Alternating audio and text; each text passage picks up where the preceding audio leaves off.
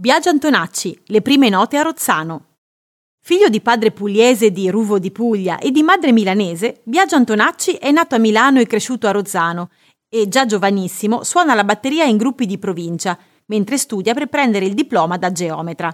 Il suo primo concerto lo ha tenuto al Cinema Fellini di Rozzano, dove il cantante milanese si è esibito ad appena dieci anni con la sua prima band, i Falchi Junior.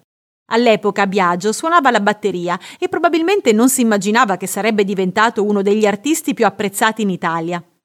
Nel 1988 Antonacci partecipa tra le nuove proposte al 38 Festival di Sanremo, senza accedere alla finale. Ottiene il primo contratto discografico e nel 1989 viene pubblicato il suo primo album, Sono cose che capitano.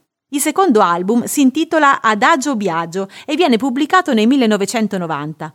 Intorno allo stesso periodo ha un legame sentimentale con Marianna Morandi, figlia di Gianni, con la quale ha avuto due figli, Paolo e Giovanni. Nel 1992, dopo aver firmato canzoni anche per Raffaella Carrà e Mia Martini, propone il singolo e relativo album Liberatemi, con cui gira l'Italia partecipando al Festival Bar e con cui ottiene finalmente un successo lusinghiero.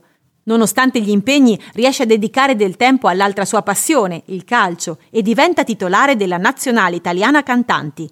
In una di queste occasioni conosce Don Pierino Gelmini e collabora al suo progetto per il recupero di giovani emarginati con diverse iniziative. Per il quarto album bisogna attendere il 1994, quando esce Biagio Antonacci, con cui si conferma artista di successo.